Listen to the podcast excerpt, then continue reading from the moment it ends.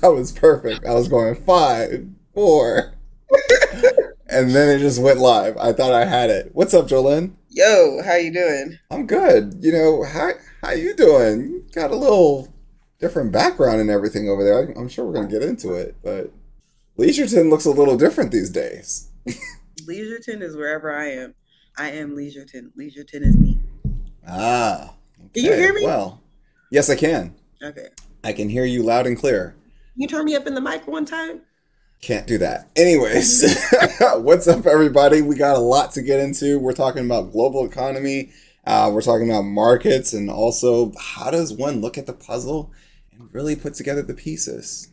Haven't you been asking that? You know, we've been seeing that things have been transpiring. So, uh, without further ado, go ahead and cue that intro. That's Hunter.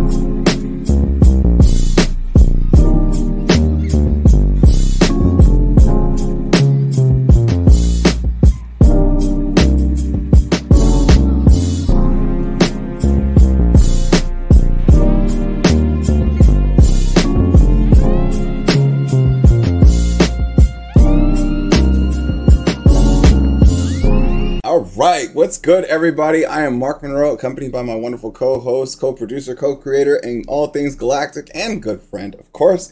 Give it up for none other, all the way from Leisureton.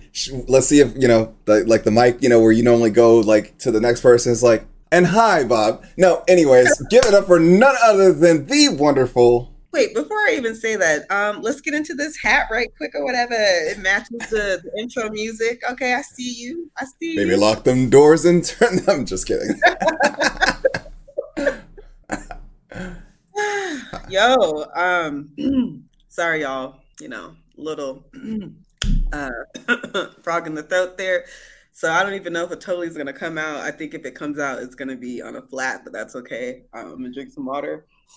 But it's in GC in the place to be. What does it, cousins, on this fine? Well, hmm. it is actually Wednesday um, at 3:33 a.m. I am on location in South Africa. So, what up? What up? What up? Give it up for Jolene all the way in Johannesburg. but uh it's nice to see that you're up with us. I know that it's a lot. This is dedication to like a whole nother level. So uh yes, we are here about it. So we're not gonna keep you too long because uh, clearly it's getting a it's a little late over there. It's it's morning time. So normally when everybody is asleep, you know, we up here, you know, putting in time for the culture. All right, so let's get some of the obvious stuff out of the way, shall we? Like, for example, if you haven't subscribed yet, go ahead and hit this. Uh, go ahead and hit that subscribe button down below. And on top of that, if you like what we are about, like for example, Jolene coming all the way over there and the, uh, over there from the motherland continent, continent, not country. We can talk about that, but like Africa is a continent, not a country. yes. then go ahead and hit that like button. We would greatly appreciate it. And on top of that, if you want to be in the know, just like who was it today? Who was it? Give it up for cousin Johnny talking about we ready. Like okay, Johnny was ready. Okay. Shout out to you, Johnny, because you had your notification bell turned on, and so we salute you because, of course, you here for us. So we here for you. We give it back to you, the people. So that's it. Like, yeah, if you want to be like a Johnny, go ahead and hit that uh, that bell. So that way we can shout you out in the next episode.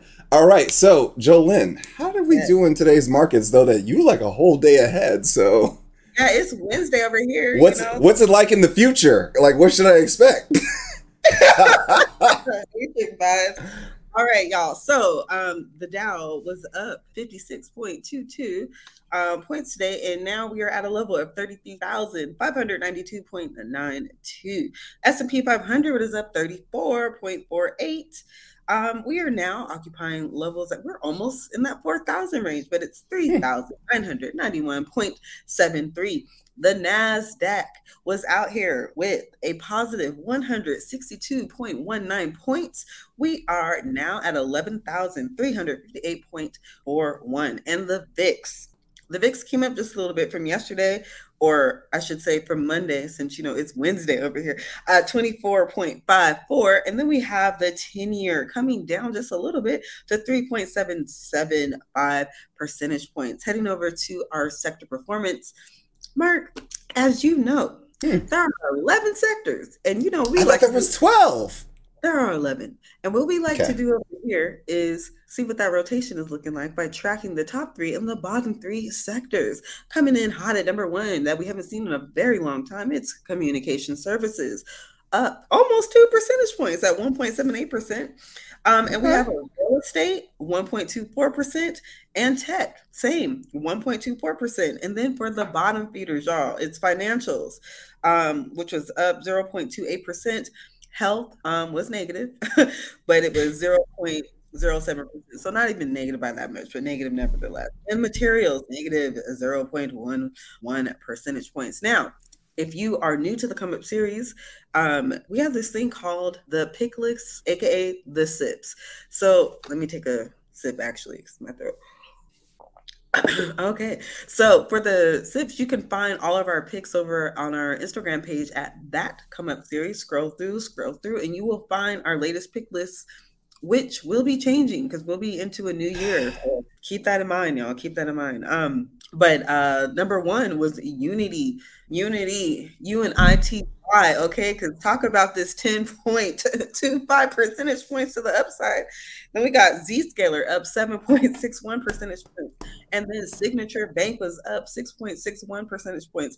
Whenever they're over 5% it just gets me amped. Uh, i don't know. Yes. Um, then we got uh, Markel was negative uh, 1.03 percent.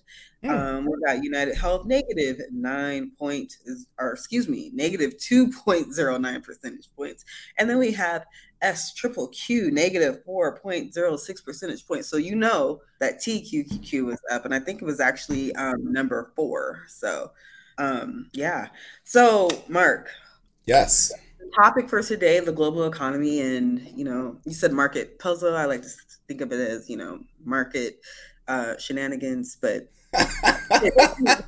what's going on but um there was a lot of things uh that kind of contributed to yep i'm gonna say today but it is like really freaking me out that it's wednesday so um so things that happened yesterday i should say i'll just say tuesday happened Tuesday. Let me stay on Seattle time. But um, so we had a cooler than expected inflation report. So yes, that, we did. We got to talk about that because that clearly okay. is a for what the what the Fed said. You know, and I can't even sing it because you know throws is on one right what now. What the Fed said.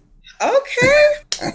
All right. Yeah, if I could harmonize, that would have been perfect. But you know, next time, next time. I'm in the area. But okay, so we were talking about um, you know what would re- what would be the result based on which political party you know c- to control of the house or, or, excuse me of the senate we're still waiting for the results for the house but for yes. the senate it now remains as Democrat, uh, democratic control which i think they are at 50 and they're they're still waiting for the georgia runoff so yep. once um when we hear the results of that, we'll know whether or not their position is even stronger or if it's, you know, uh, not. And the, the main thing about the Senate, though, Mark, is if we have a Democratic president and the Senate is Democratic control, meaning the party matches, um, mm-hmm. you know, the president, well, that really helps out with uh, appointing judges. Yep. And cabinet members. It gets it through. Vice president um, will have the veto or not veto, but uh, tiebreaker. The overall de facto decision. Yeah. So basically, there's that, but you know, all the bills and that sort of thing is made um, in the House. The House the has house. that So we're still waiting for those results. Um, but I honestly, if if Republicans take over the House, then we can definitely expect the gridlock.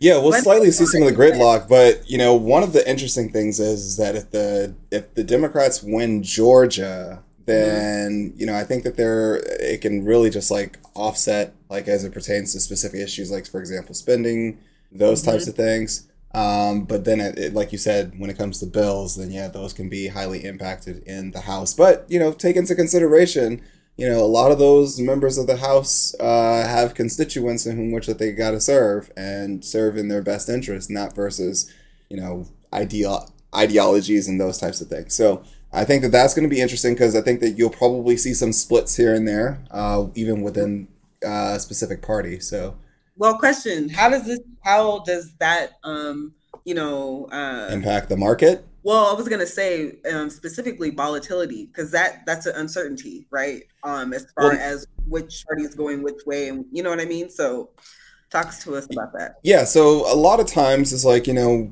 when we look at like what could have happened, like the the market now has a picture. Like that's the biggest part. The market has an idea of, you know, the Democrats taking the Senate and the Republicans probably taking the House. So the market now knows that and it's just like, okay, hey, anything else as it pertains to spending or say for example any type of legislative moves, and the market's going to be like, okay, we're probably going to be a little bit even kill here going into 2024. Um, but the biggest thing to focus on is the fact that again, you saw that looming, you know, cloud that is known as the Federal Reserve, which moves as its own entity that literally overshadows all of that. So, in my perspective, I think that honestly, the market didn't really quite care, so to speak, about like really this midterm election to a certain degree. Like, if you notice, it was like the, the after the results came out, the market was like, ah okay, hype done. Yeah. So, but then notice when you saw the inflation print or the CPI print, you saw that the market completely reacted. So, mm-hmm. So that's interesting to see like what um, investors, you know, care about.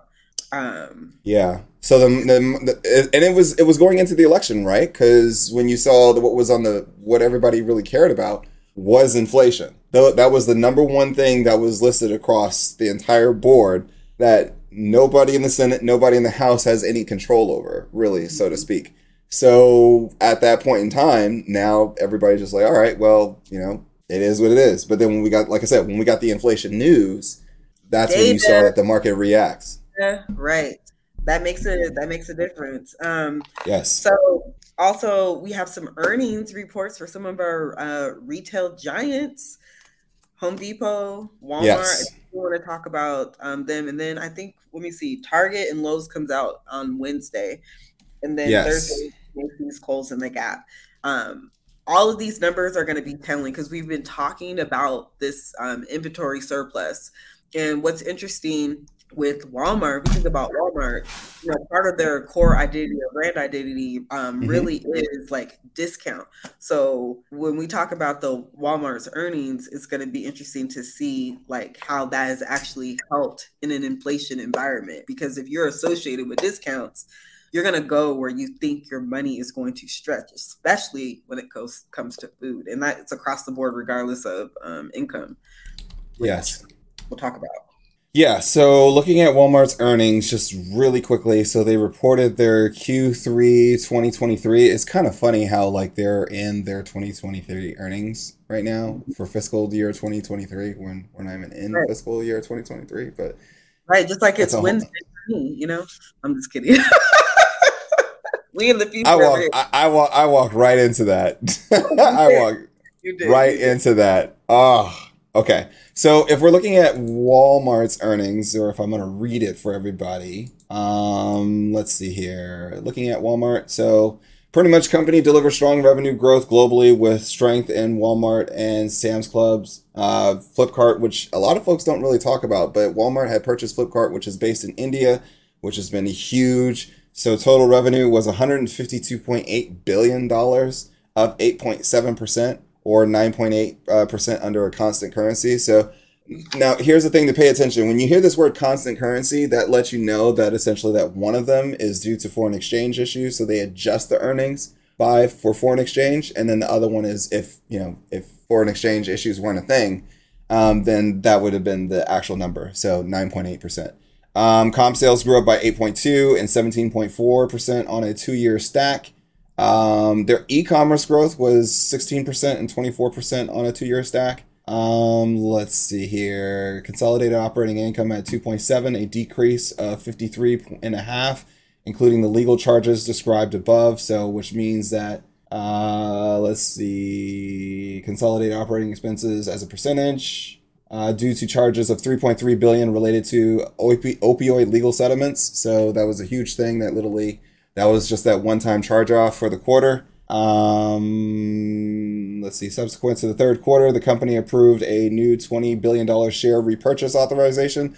Notice how we're starting to see the same thing over and over. Like, for example, you know, either companies that are very profitable, they're either doing a share buyback or a dividend increase. So at this point in time, we're kind of like, you know, I think the biggest part is that the fact that the the worst is over for Walmart as it pertains to that 3.3 billion dollar uh, cloud that sat over over their head.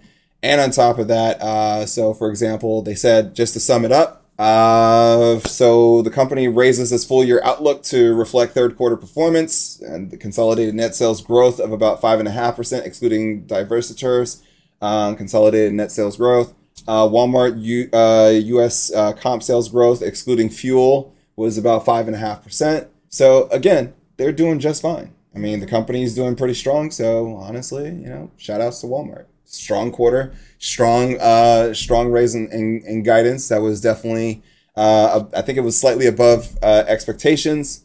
But again, good job. Good job. Yeah, another good job, Home Depot. Eh, yeah, I think that the biggest thing with Home Depot though, and that's the that's the that's this is going to be a challenge for Home Depot, honestly. If I'm really looking at them, mm-hmm. but I can pull it up real quick. Let me one second. So let's see here. The world's largest home improvement retailer uh, came in with sales at $38.9 billion for the third quarter uh, of, of fiscal 2022, an increase of 2.1 or up 5.6% from the third quarter of 2021. Uh, comparable sales for the third quarter increased by 4.3%. Uh, let's see. Continuing on, net earnings was 4.3 billion or 4.24 uh, per diluted share. So that's letting you know where the EPS is. Uh, let's see the guidance. So the company reaffirmed fiscal 2022 guidance of comparable sales gr- uh, growth of approximately 3%, slightly light.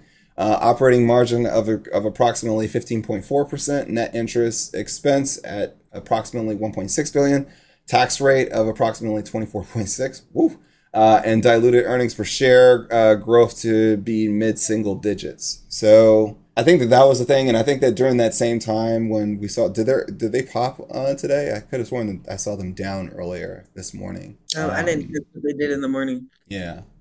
Let's see here. Let me pull it up. You got it. Almost. Haha! I think I beat you. Yeah, got it. Well, your internet is faster. Hello. so they were up 1.6%, but they had actually dropped all the way down earlier today to about 305 or uh, 303. And then they popped all the way up at the top at 315. And then they kind of like settled off at 311. And then they're just sitting there flat in the after hours. So, I mean, again, solid earnings, but again, you know, it's not stellar, but I mean, it wasn't well, stellar, but they made it through. They made it through. They they were bending slightly because of the fact that their numbers were coming in a little bit light, but outside of that, they break. did what they needed to do. They didn't break. They didn't and also, break. This is you know, given inflation, um, for a retail you know giant, I think that they're they're doing what the, what they can. But they mm-hmm. did note that um, customer transactions were lower. So those numbers really had to do with the price increases. It wasn't increase yep. in, you know, projects. Yeah. Or I mean, know. and that's a direct that both of them are a direct reflection of inflation. So for example, when you think about Walmart, they like they buy things at like what they get it at wholesale and then essentially they sell it at retail. Um, and so the, the companies that we typically watch out for are like the Walmarts and the Costco's of the world to see exactly what wholesale numbers really look like, as well as overall retail, because Walmart represents middle America as it pertains to the global or as it pertains to U.S. economics. Um, when we look at Home Depot, you look at specific another specific sector of the market, which is uh, building as well as home improvement.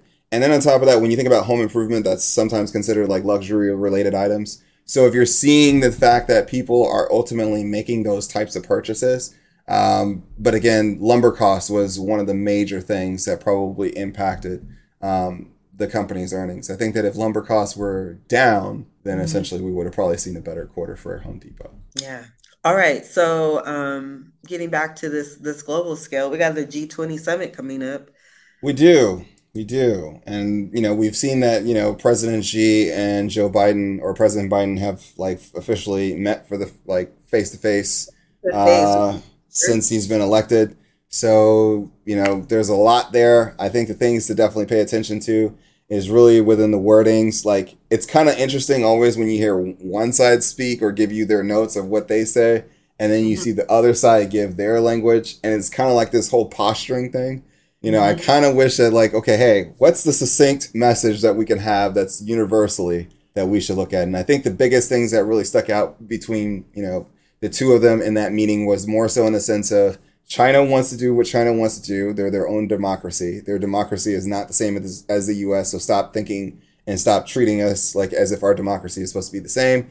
Uh, I think that that's from their perspective, and I think that also as it pertains to trade and doing deal flow, you know, I think that that's really like the impact for China. I think the U.S. is more so in the sense of we're currently playing police to the rest of the world uh, and making sure that everybody plays nicely, and of course, like falls in line. So you know, I always like to say, as the world turns, is what I normally look at when I see political theater take place. That's really what it means to me, is just another episode of As the World Turns. Well, speaking of um, world, so, you know, we have the G20 summit um, coming up soon. And what's going to be interesting is them. Well, okay, so when I was thinking about it, I was like, okay, well, obviously they're going to talk about um, Russia's invasion, right? Because yep. it's wreaking havoc on a global scale. And, you know, with the G20 summit, like the focus is the, the world's largest economies coming together and discussing whatever it is that they need to discuss. And yep. on the forefront is inflation, global inflation. Um, and I was just wondering, like, it seems like for the things that they were positioning um, to uh, you know condemn Russia on, which is the mm-hmm. invasion, mm-hmm. and they mm-hmm. are talking about the impact of this invasion. It seems like Russia has a lot of leverage as far as like this impact goes, and so I'm just curious, you know, like how it's you can condemn, but like what what are we doing to back that up? Um, and it's really in the world of sanctions. It's really yeah. in the world of sanctions. Like, you know, like when you start getting hit with massive sanctions, you don't really feel the effects of them right now, but they're like the lingering effects after like you get some sense, but then the sanctions are still there and they can become quite crippling. And so you're starting to see some of those crippling effects as it pertains to their supply chains of mm-hmm. getting access to specific things across the board that have greatly impacted them. I mean, it's even impacted them as it pertains to their war with Ukraine um, and then on top of that, I think the thing that a lot of folks are very weary of is, especially as it pertains to energy, because Russia is a major player in the energy space. And then on top of that, there's also the conversation as it pertains to other import exports, like for example wheat, uh, that comes out of that area that that supplies a lot of areas around the uh, around the globe. So again, um, I think that that's probably the reason why people have to tap dance a little bit around the fire, just so that way they don't like fully step in and be like, I got burned. I don't know how this whole situation that literally transpired today over the past like what 12 hours about them firing a missile and it landed in Poland. That's a lot there.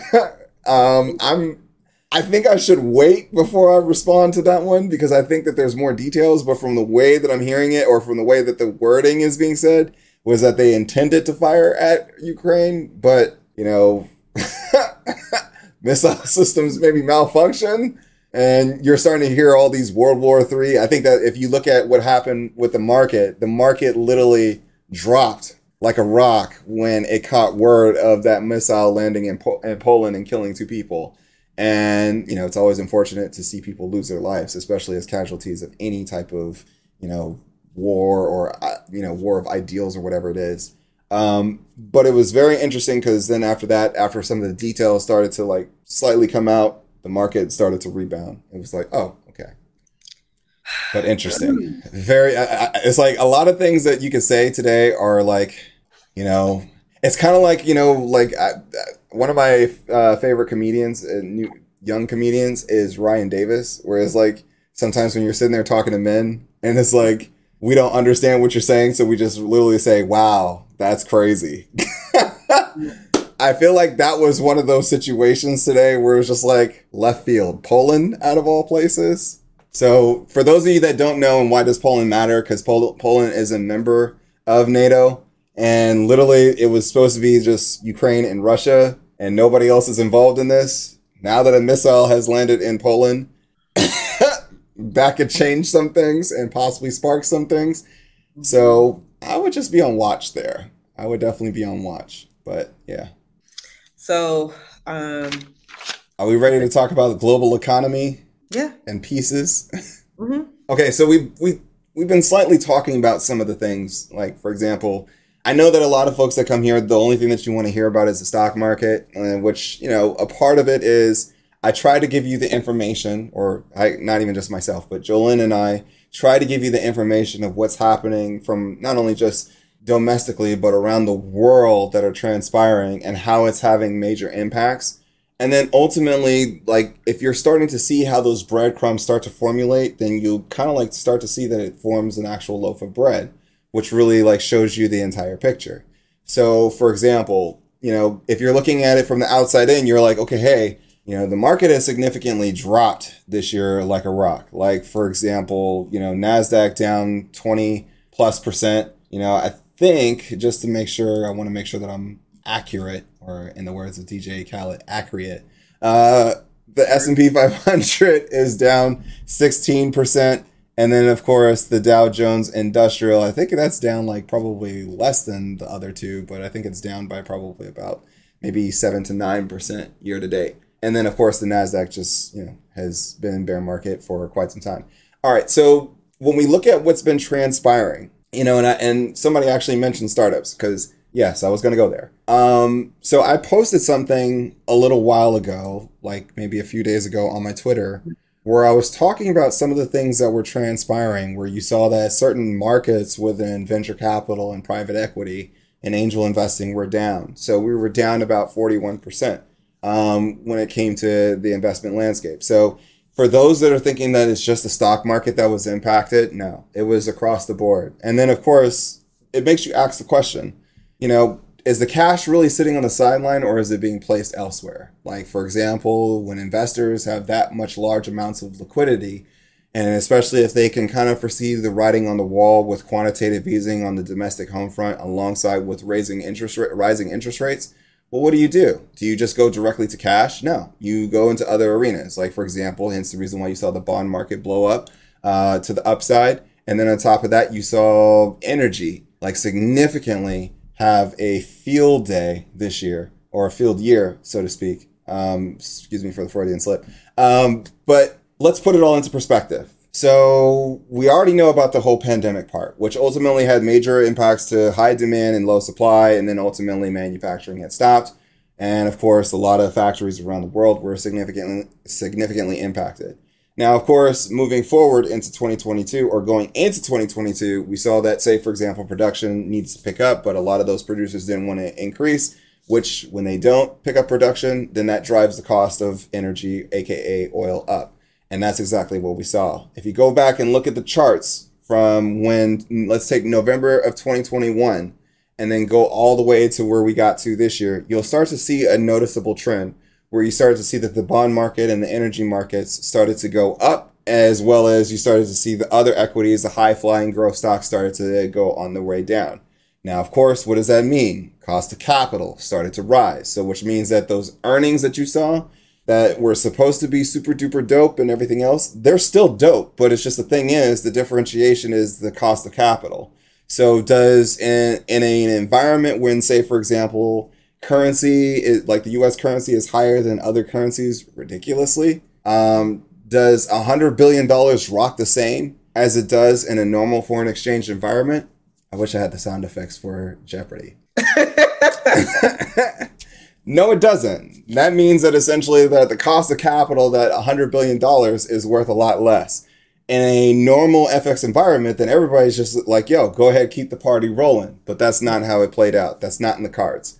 So then we had other issues. Like, for example, a lot of those companies that grew ridiculously fast during the pandemic, because why? They needed to. The world literally opened up to show you that, okay, hey, that we needed those companies. They literally did phen- phenomenally well during the pandemic because business was booming.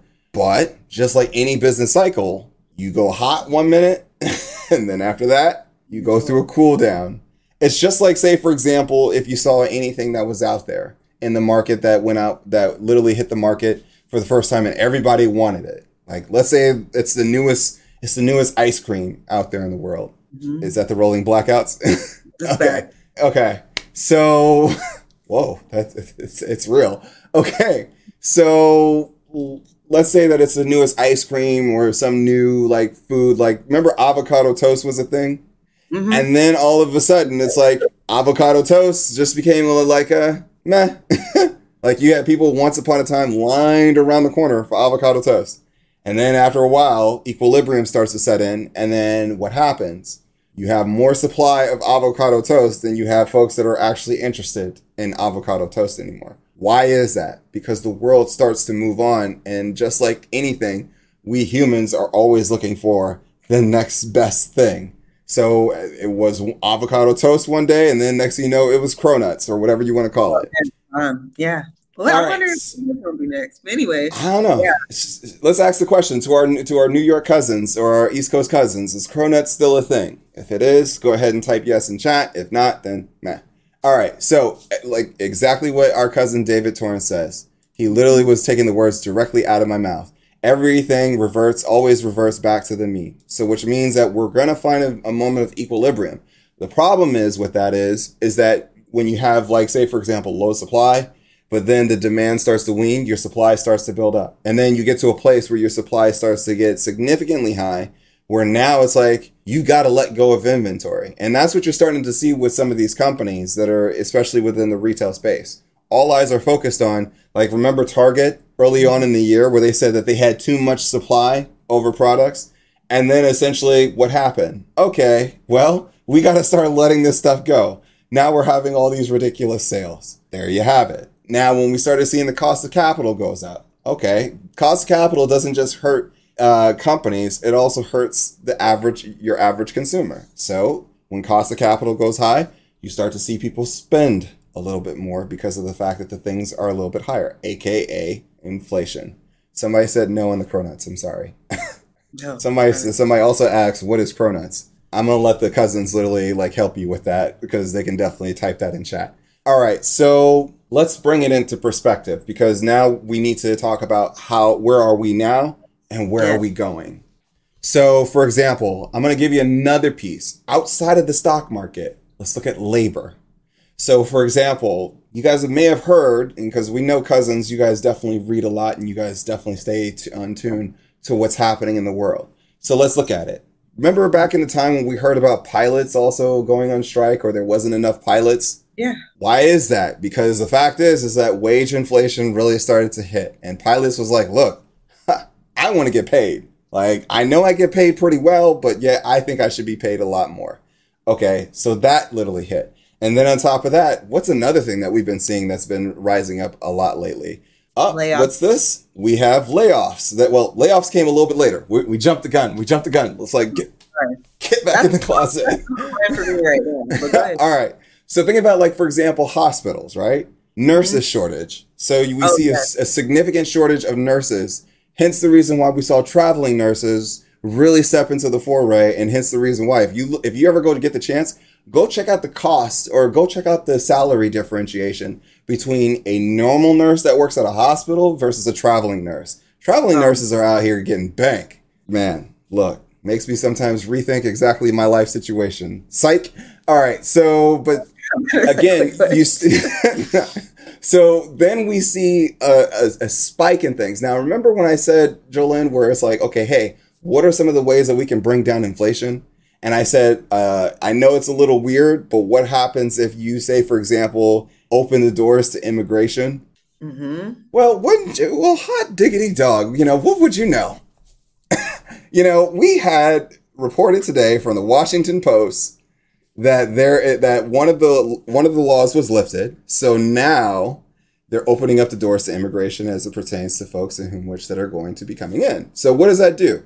that brings in immigrants that are willing to be that are willing to take on jobs the jobs that nobody wants to take on the ones in which that they want to get paid higher but yet at the same token they're not willing to get paid at that price somebody's going to step in and take in that job what does that do that sets in the floor as it pertains to the pricing and also starts to establish the ceiling. So be careful because you're going to start seeing a lot of folks who are out there in the job market thinking that they're going to get paid a lot higher. The fact is, of the high flying that we saw previously, and then come to find out, uh uh uh, no, no, no. So again, there's that. And with those things that normally transpire, it brings, let's bring it out of the closet, Joanne. We're going to bring it up. All right. Now we got layoffs here in the tech space. So, for example, hearing about Amazon laying off 10,000 people, we got Facebook now saying we're going to lay off folks. And, you know, it's kind of like a, like I said, days of our lives in the market where we start seeing somebody said hot digging dog. Okay, Disney Goofy. Okay, eh, you know, I, I don't. Well, thank you. Anyways, so we see a lot of the the shifting that's starting to take place. So a lot of the things that really what Jay Powell and and squad were talking about was, hey, we want to see inflation come down. Not only just say, for example, within you know supply, but we also want to see it as it pertains to in, employment. So what's mm-hmm. happening?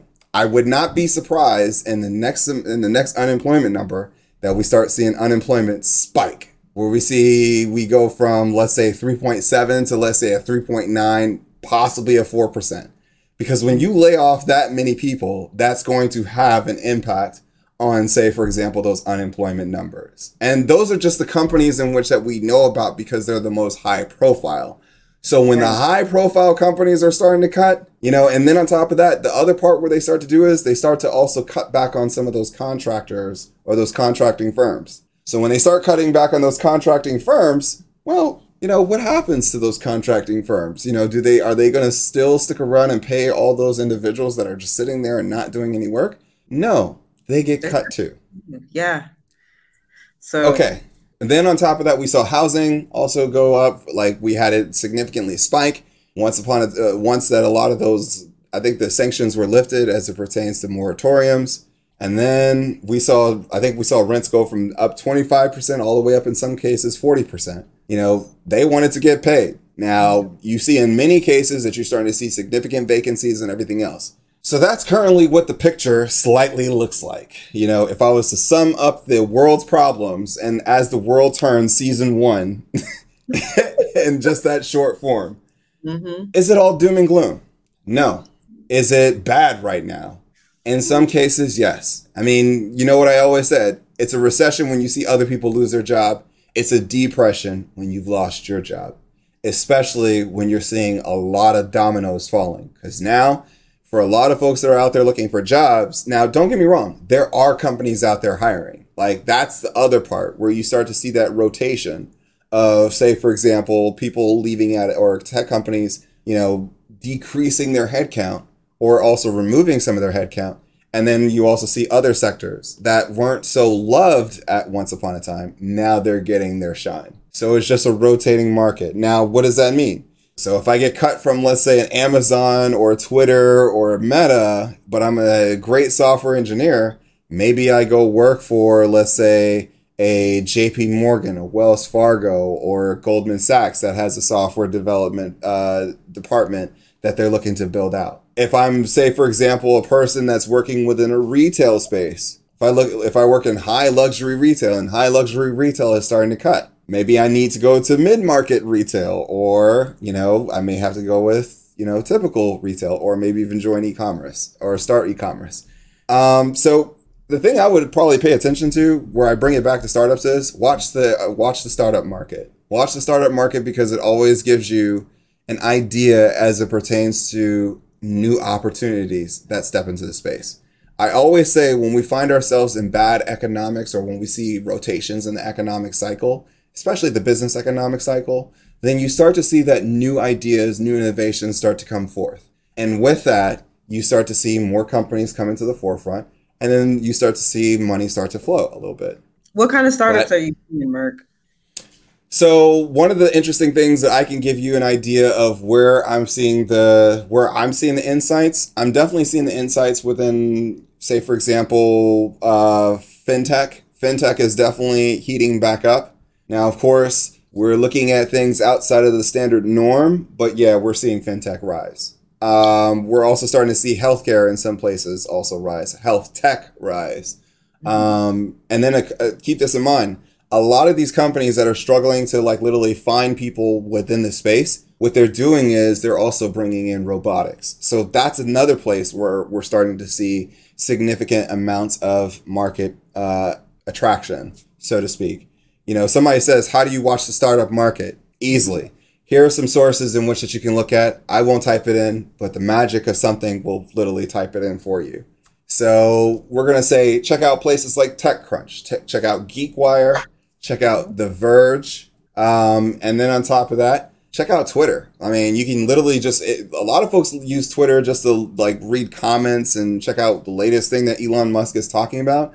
But there's other things that you can use these social platforms to do. Like for example, you can use LinkedIn not only to look at the job markets just to see exactly what the current trend of, of jobs is looking like, but then also you can check out some of the groups and seeing exactly how active they are. Are they growing? And then on top of that, what are they discussing? What are some of the innovations?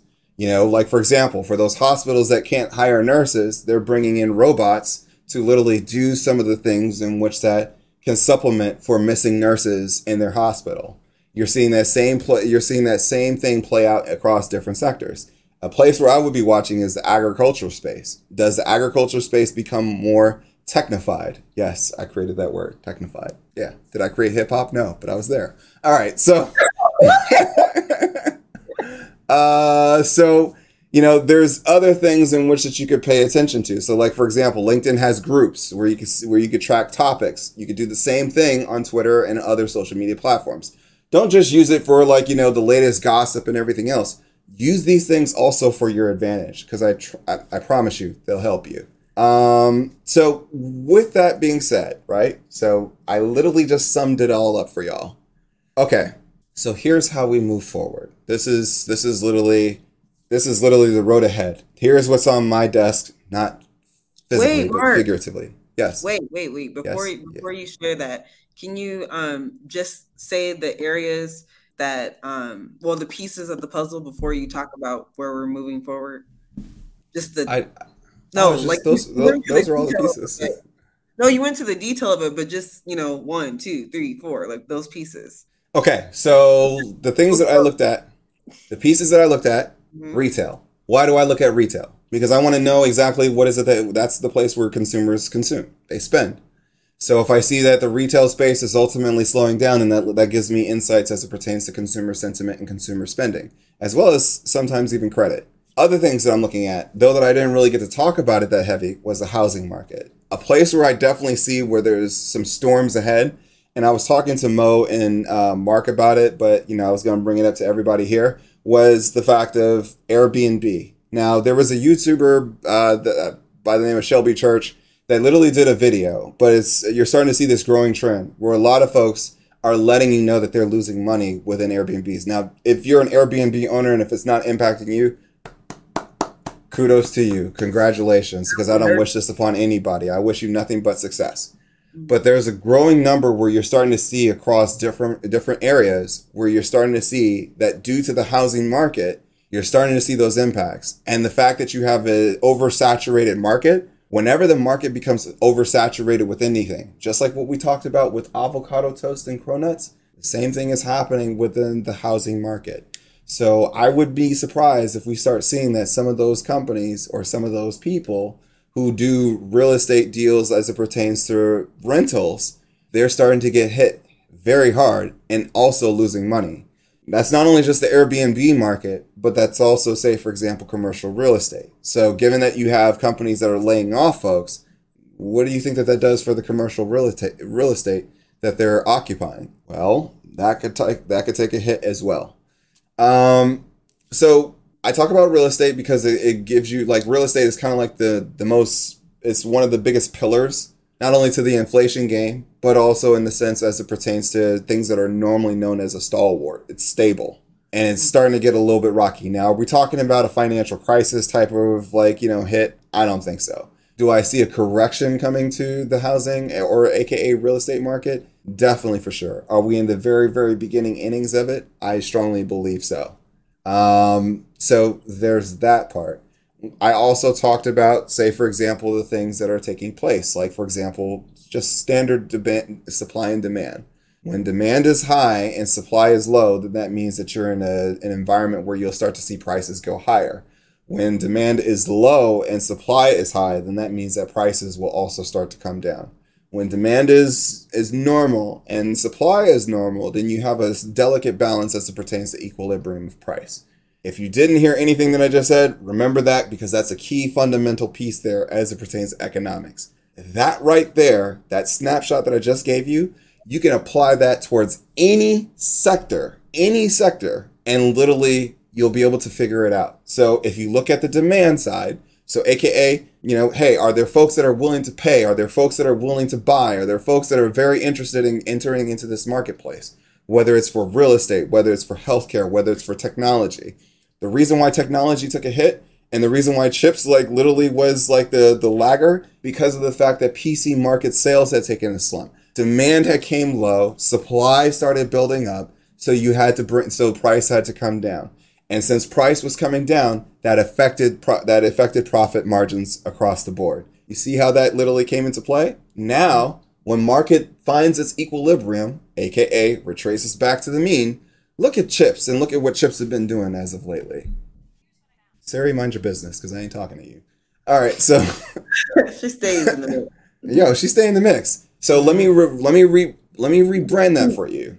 Okay, me, so when demand is high and supply is low, what happens to price? Prices are up. hmm When Sorry. demand is low, when demand is low and supply is high, what happens to price? This counts. Exactly. When demand is even and supply is even, what happens to price? Equilibrium. balance. So literally those are the things in which that literally that we pay attention to.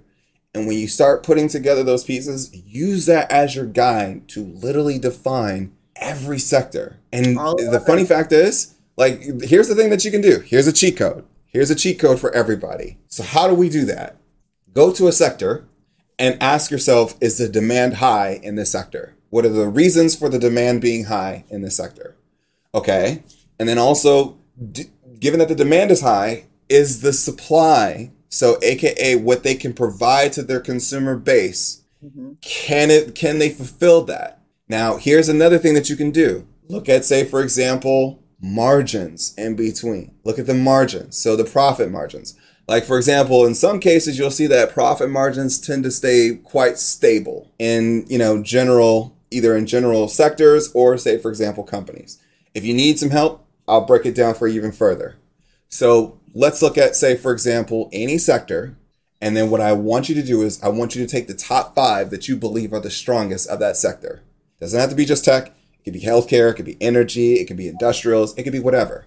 Yeah. And then I want you to do next is I want you to look at the demand. So is demand ridiculously high within this sector for these companies? So if it's industrials, what does the demand look like for Boeing? Well, we see that say for example China is starting to come back and alongside with many other with many other areas, travel is starting to come back. But are there enough are there enough airplanes to supply them? Well, if the demand is high but the supply is low, then that means that essentially you could probably expect that those profit margins for Boeing are going to be pretty well in the in the near coming future. Hmm. Okay.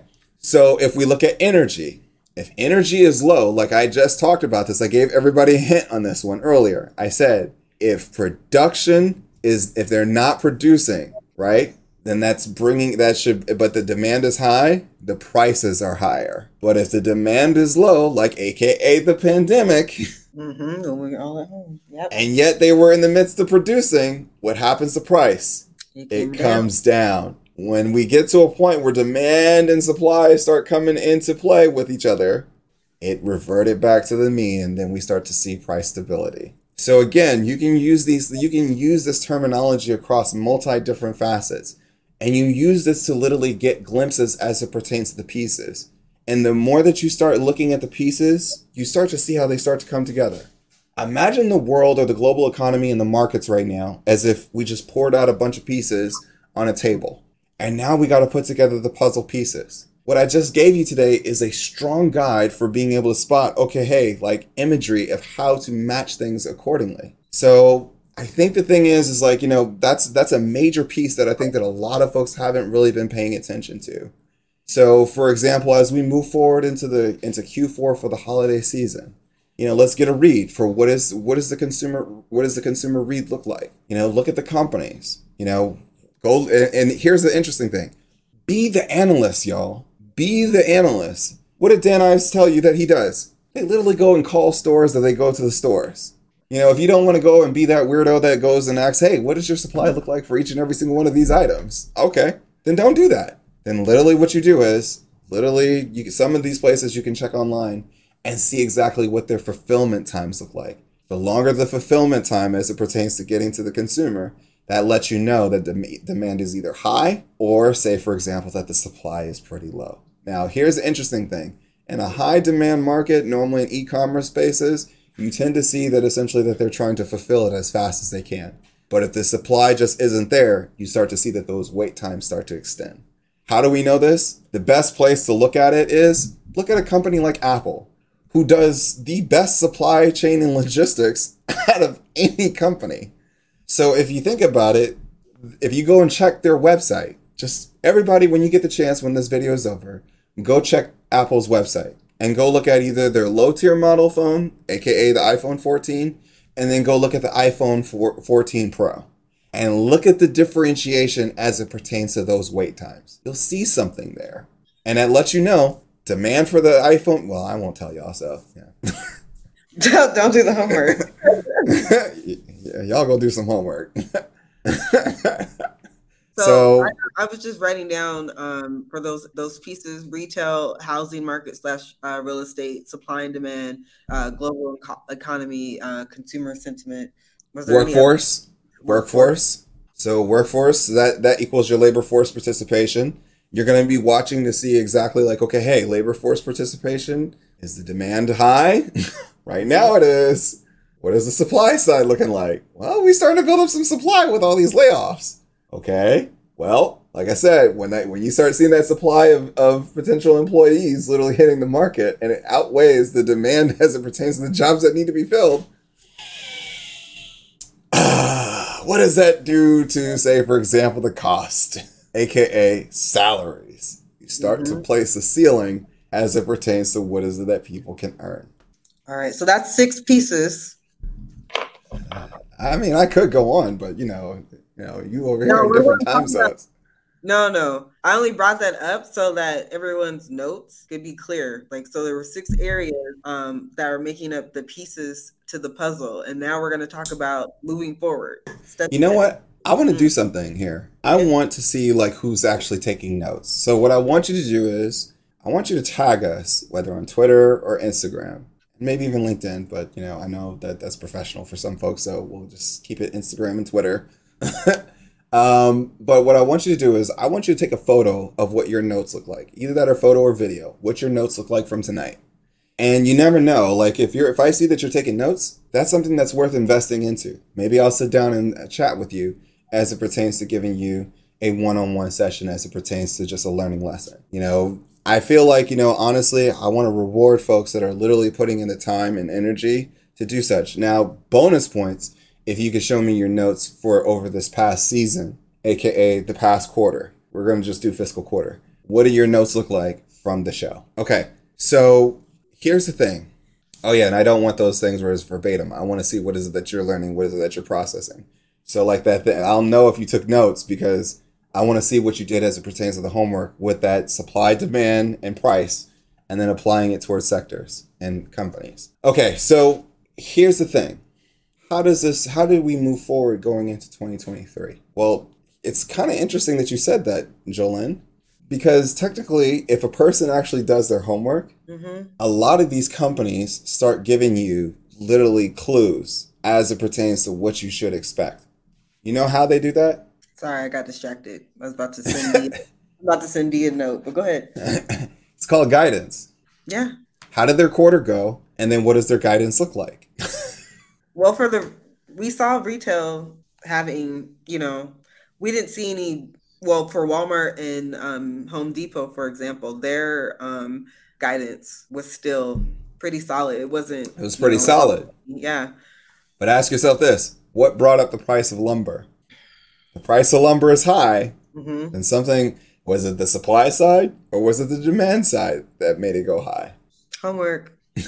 So when we look at 2023, we got to look at it in the sense of what's going to be in high demand going into next year. So what are the issues going into next year? What do those things look like? Okay, and then who stands to who stand? How do you figure out who stands to win? The economics will always successful businesses cheat code. In order to have a successful business, it must be supported by the economics. If the economics don't support the business, then the business will fail. Every time. You can fight me on that one if you want to, and I'm willing to take that one all the way to. I will fall on. I will fall on my shield for that one. I stand on it because shield. the fact is, is that I literally believe wholeheartedly that you can't have solid good economics in a in a bad business. Just like you can't have bad economics and a good business. Now, just because the economics globally or domestically as a macro level look bad doesn't mean that the economics look bad on a micro level. Remember, just because we're seeing those micro those microeconomics like you know what they say there's always a bull market somewhere so obviously there must be supporting economics towards things that are going well for example in a bad economic environment of high inflation why is it that energy is up why is healthcare up why is it that you saw all these why is it that you saw some of these sectors that normally don't really get talked about a lot. Why were they talked about and why were they the winners? Why is it that technology was down? The economics then, you know what? I yield my time. well, on that note, the time is now. Well, it's 4:30 a.m. here, but it's 6:30 p.m. here. Yo, I think that we gave we gave them quite the show today, Jolene. And Jolene, I also want to send a special thank you to you because of the fact that honestly, you're traveling, you know, you're doing your leisure, your leisurely thing, but yet you took the time out to literally spend it here and to really make sure that the cousins stay on board. We do have an announcement though. This yeah. December, we are gone. We are gone. But that doesn't mean that there's not going to be other content creators here that are creating and sharing information and teaching you guys some things and preparing you you already know of one of them, but then there's another unveil that's also coming down the pipeline. So stay tuned. But again, Jolene and I, we need rest. It's been a long 2022. And honestly, we want to spend time with our families. So we won't be seeing y'all in December. Hopefully, I'll be able to also do a little bit of filming. I will be in Atlanta on the 28th of this month, uh, doing Lawrence's show. Huh? Is that in two weeks? That's in two weeks. So I'll be there the Monday after Thanksgiving. Okay, yeah. So I'll be there live and in the flesh so that way you guys can see me. I'm real. You can definitely go get those tickets for the event. It's on my it's on my profile and you can also find it on Lawrence's profile as well. It's in my bio. Lawrence um, was here earlier too, so he was. Yes. Shout outs to him. So hopefully hopefully like, you know, you guys can come out. If you guys can't, don't worry. The event will also be live right here on the Come Up Series YouTube channel for his premiere. And I'm excited for this gentleman because he definitely has a lot to teach. He also has a lot to give to the community and the culture. And we're just excited to have him on board on the team. So, Jolene, did I miss anything? No, I think that was everything. Hey! Well, thank you guys all for rocking with us. Be sure to like, subscribe, and also keep, turn on your notifications. Until next time, I'm Mark Monroe. And I'm Jolene GC on location in South Africa, where I need to go to sleep. not even this time. It's not dinner time. Yeah, I was gonna say prepare for breakfast. Uh, and this has been the Av, aka the Come Up series. I think we should cue it out, like play it out from the same intro that we that we came in on. So go ahead. Cue that outro for us, please. That's 100.